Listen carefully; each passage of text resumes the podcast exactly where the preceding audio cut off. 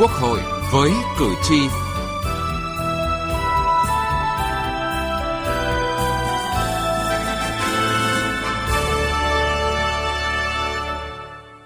Thưa quý vị và các bạn, trong chương trình phiên họp thứ 57 của Ủy ban Thường vụ Quốc hội vừa qua, các thành viên đã cho ý kiến về dự kiến chương trình giám sát của Quốc hội, Ủy ban Thường vụ Quốc hội năm 2022. Đây là những chuyên đề giám sát phù hợp với những vấn đề cử tri và nhân dân quan tâm cũng như đã đang tác động trực tiếp đến tình hình kinh tế xã hội. Hiệu lực, hiệu quả của giám sát tối cao có ý nghĩa cần thiết giúp cho hiệu lực, hiệu quả thực hiện các luật, nghị quyết do Quốc hội ban hành được nâng lên. Thực tế những năm qua cho thấy dù các chuyên đề giám sát đã đúng và trúng, song hiệu lực, hiệu quả như thế nào? Chương trình Quốc hội với cử tri hôm nay chúng tôi đề cập nội dung này.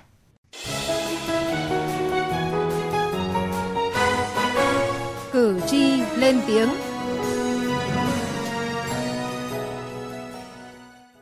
Thưa quý vị và các bạn, dõi theo hoạt động giám sát của Quốc hội, cử tri có 3 mối quan tâm lớn. Đó là những vấn đề bức xúc trong cuộc sống đã được chất vấn, giám sát có chuyển biến tích cực gì hay không, trách nhiệm của các đối tượng chịu sự giám sát đã thực hiện đầy đủ hay chưa và Quốc hội, các cơ quan Quốc hội, đại biểu Quốc hội đã thực hiện được rõ quyền năng giám sát của mình qua thực tiễn hay chưa. Đặt ra ba vấn đề đó, ông Nguyễn Thanh Hùng ở thành phố Hải Dương, tỉnh Hải Dương cho rằng giám sát của các cơ quan dân cử nói chung và của Quốc hội nói riêng phải thường xuyên hơn và sâu sát hơn. hiện nay ta có khá nhiều luật, thế nhưng dân chưa hiểu luật, cái sự tuyên truyền luật pháp chưa sâu rộng. Mặt khác, ấy, việc thực thi pháp luật, nhất là những luật thường xuyên va chạm đời sống nhân dân không nghiêm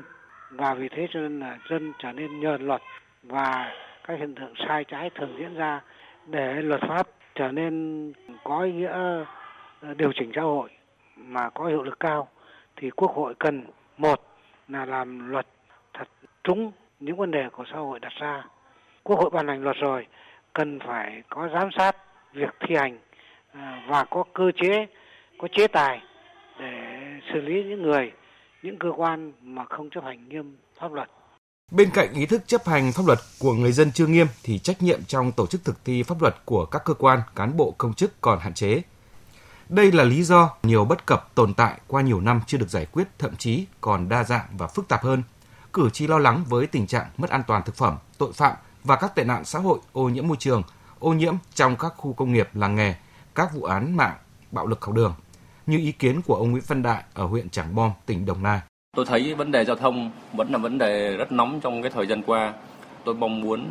những câu trả lời và những giải pháp cụ thể hay ý kiến của ông Đặng Vân ở quận Hải Châu, thành phố Đà Nẵng đề nghị? Quốc hội phải giám sát chặt chẽ các cái dự án FDI nước ngoài đầu tư vào Việt Nam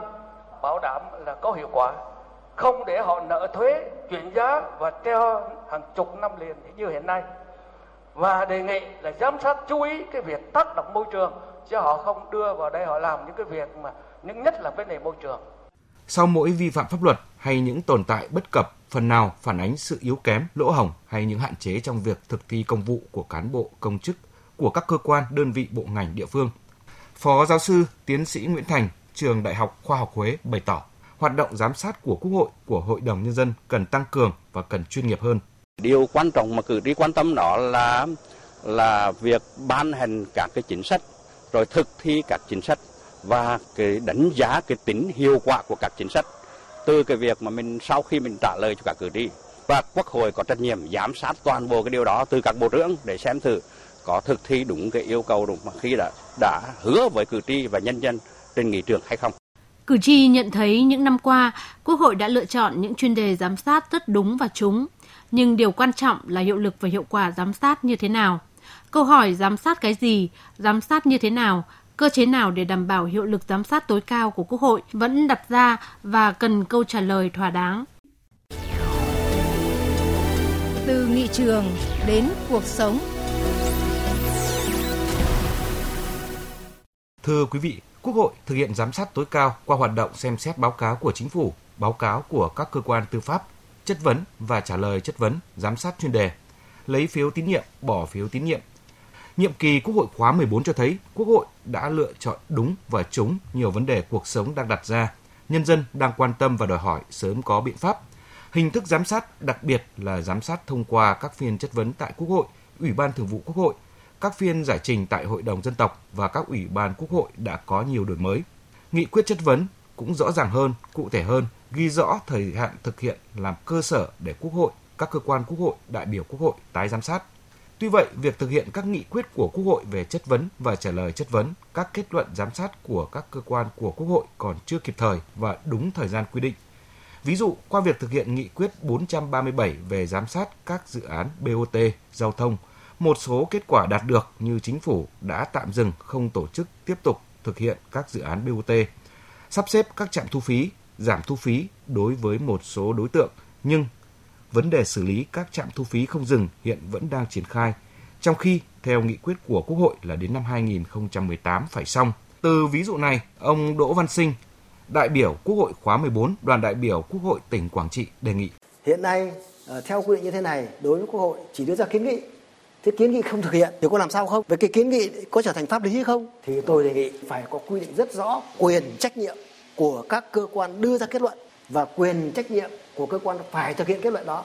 và phải có chế tài và phải được luật hóa. Nếu không có luật hóa thì như vậy là chúng ta không thực hiện được. Và người ta muốn có thực hiện cũng không sao. Cũng phải có một cái giám sát và thực hiện gọi là cái trách nhiệm pháp lý đối với những đơn vị và đặc biệt là cá nhân, nhất là người đứng đầu để thực hiện cái trách nhiệm này.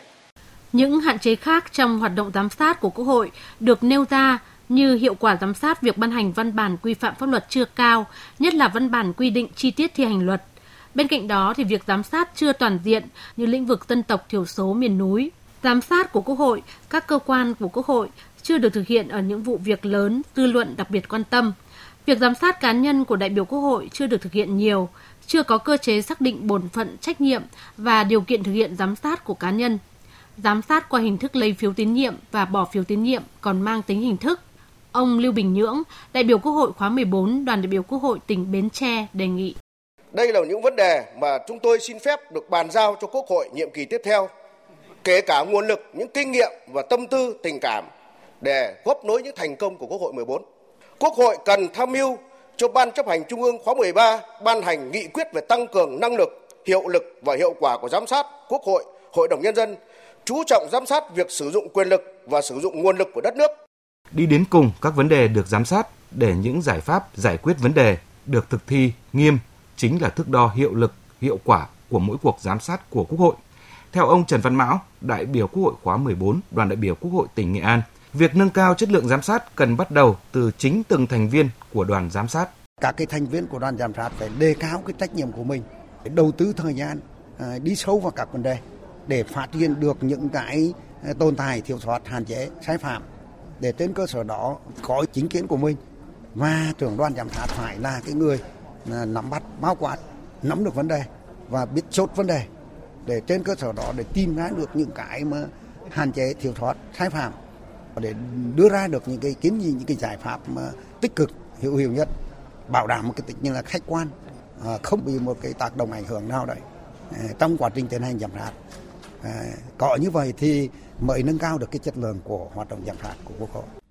Bên cạnh việc cần có cơ chế để các thành viên trong đoàn giám sát có sự độc lập, ít bị ảnh hưởng tác động bởi các mối quan hệ trong quá trình giám sát thì việc dành thời gian đầy đủ cho hoạt động này cũng là vấn đề đặt ra, nhất là với các đại biểu kiêm nhiệm. Vấn đề này cũng được Chủ tịch Quốc hội Vương Đình Huệ nhấn mạnh. Đại biểu kiêm nhiệm thì theo luật tổ chức Quốc hội 2014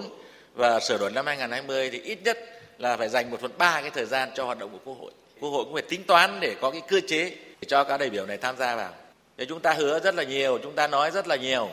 Rồi nhưng mà rồi suốt cái quá trình uh, hoạt động quốc hội ấy, thì chỉ lo cái công việc của cơ quan mình thôi. Rồi đến ngày thì đi họp thôi, thậm chí đi họp các ủy ban cũng không đầy đủ. Thế thì làm sao mà thực hiện được lời hứa của mình? Thế cho nên là tới đây thì Đảng đoàn và Ủy ban Thường vụ Quốc hội cũng đang bàn siết chặt lại kể cả chức trách và kể cả kiêm nhiệm trong cái tổ chức hoạt động của Quốc hội theo đúng như luật thôi và phải luôn luôn hướng theo chuyên nghiệp, hướng theo hiện đại. Rồi Quốc hội sẽ có cái chương trình giám sát đối với thực hiện cái này. Phương pháp giám sát sao cho hiệu quả cũng là điều ông Lê Thanh Vân, đại biểu Quốc hội khóa 14 và trúng cử đại biểu Quốc hội khóa 15, đoàn đại biểu Quốc hội tỉnh Cà Mau suy nghĩ. Ông Lê Thanh Vân cho rằng phương pháp giám sát của Quốc hội dù đã được cải tiến nhưng còn nhiều bất cập, đó là xâm nhập hiện trường, xâm nhập đối tượng, chịu sự tác động của chính sách pháp luật còn nhiều hạn chế. Về cơ bản, các cuộc giám sát vẫn lắng nghe báo cáo của các cơ quan chịu sự giám sát,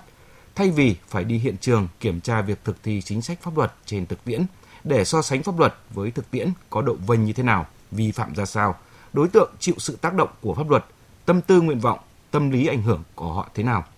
Ngoài việc tiếp cận các báo cáo, việc lắng nghe, tận dụng khai thác ý kiến các chuyên gia trong quá trình giám sát là quan trọng.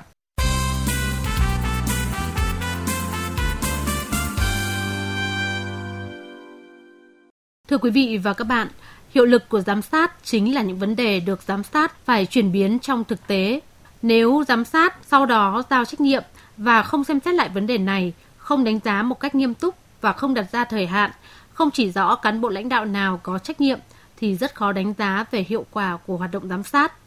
Giám sát lại những kết luận sau giám sát là điều cần được coi trọng. Ông Bùi Thanh Tùng, đại biểu Quốc hội khóa 14, đoàn đại biểu Quốc hội thành phố Hải Phòng đề nghị Muốn tái giám sát được thì các cái kết luận của đoàn giám sát là phải tương đối có những nội dung liên quan, phải định lượng được. Để làm được cái việc đó thì đương nhiên là ngoài một cái báo cáo chung của cả đoàn giám sát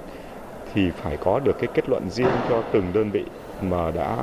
thực hiện giám sát. Tôi cho rằng là nếu mà chúng ta làm tốt cái tái giám sát thì thực sự là cái hiệu lực giám sát nó sẽ có cái kết quả rất là rõ rệt. Tất nhiên ở đây nó phụ thuộc vào thời gian. Một nhiệm kỳ quốc hội thì không dài và những vấn đề giám sát thì nhiều vấn đề rất lớn. Nếu nội dung nào cũng tổ chức tái giám sát thì e rằng là không đủ quỹ thời gian, nhưng mà chúng ta phải chọn. Ông Lê Như Tiến, nguyên phó chủ nhiệm Ủy ban Văn hóa, Giáo dục, Thanh niên, Thiếu niên và Nhi đồng của Quốc hội nhấn mạnh, hậu giám sát là sự vận hành của chính phủ và các cơ quan trong bộ máy nhà nước, là hành động và chuyển động. Để làm được điều đó, những quy định về lấy phiếu tín nhiệm, bỏ phiếu tín nhiệm cũng cần đổi mới. Ngoài cái giám sát tối cao tại kỳ họp thì Thường vụ Quốc hội và Hội đồng dân tộc các ủy ban đó, là những cái cơ quan có rất nhiều những cái điều kiện để giám sát phải tạo điều kiện hơn nữa và nêu cao hơn nữa cái vai trò của Hội đồng dân tộc các ủy ban trong việc giám sát, trong việc yêu cầu các cơ quan, yêu cầu các bộ ngành giải trình trước Hội đồng dân tộc và các ủy ban. Và chính Hội đồng các ủy ban đó thì cũng áp đặt chế độ trách nhiệm giải trình của các thành viên chính phủ và các cơ quan, các lĩnh vực mà mình phụ trách và theo dõi. Đó cũng chính là một cái kênh tốt để sau này khi mà lấy phiếu tín nhiệm bỏ phiếu tín nhiệm đó và lấy phiếu tín nhiệm bỏ phiếu tín nhiệm nhiều hơn một lần phiếu tín nhiệm thì cũng không nên để ba mức nó sẽ rất khó để phân định được cái trách nhiệm theo ông Vũ Tiến Thản, nguyên vụ trưởng vụ phục vụ hoạt động giám sát văn phòng Quốc hội, thì để hiệu lực giám sát của Quốc hội được nâng lên, nhiều yếu tố cần xem xét và hoàn thiện. Muốn à, hoàn thiện chức năng giám sát của Quốc hội thì tôi nghĩ rằng cần phải xem xét toàn diện các cái yếu tố liên quan đến hiệu lực hiệu quả hoạt động giám sát Quốc hội. Ở đây thì tôi thấy là có bốn nhóm vấn đề. Nhóm yếu tố nhất là nhóm yếu tố về chính trị, sự lãnh đạo của Đảng này, mối quan hệ giữa các cái nhánh quyền lực nhà nước trong cái bộ máy nhà nước rồi về nhận thức về hoạt động giám sát. Thế cái nhóm thứ hai là nhóm vấn đề về pháp lý là những cái quy định pháp luật đối với hoạt động giám sát như thế nào. Nhóm vấn đề thứ ba nữa là vấn đề về tổ chức hoạt động của Quốc hội. Thí dụ như tổ chức bộ máy của Quốc hội này, rồi thì mô hình hoạt động của các cơ quan Quốc hội như thế nào, của đoàn đại biểu Quốc hội như thế nào, của đại biểu Quốc hội như thế nào. Nó ảnh hưởng rất lớn đến cái hiệu lực của quả giám sát. Cái thứ tư nữa là các ừ, cái nhóm vấn đề về các yếu tố hậu cần. Thí dụ như là cơ quan giúp việc, các vấn đề về tài chính, này, về thông tin, về báo chí, về truyền thông vân vân giám sát tối cao của Quốc hội không chỉ làm cho hoạt động của chính phủ, các bộ ngành tốt hơn mà còn giúp Quốc hội thực hiện tốt hơn chức năng lập pháp quyết định các vấn đề quan trọng của mình. Hoạt động này cần tiếp tục đổi mới để hiệu lực hiệu quả và thực quyền hơn, tương xứng với vai trò, vị trí của nó. Quý vị và các bạn thân mến, đến đây thời lượng chương trình Quốc hội với cử tri đã hết. Chương trình do biên tập viên Vân Hồng biên soạn và thực hiện. Cảm ơn quý vị và các bạn đã quan tâm theo dõi.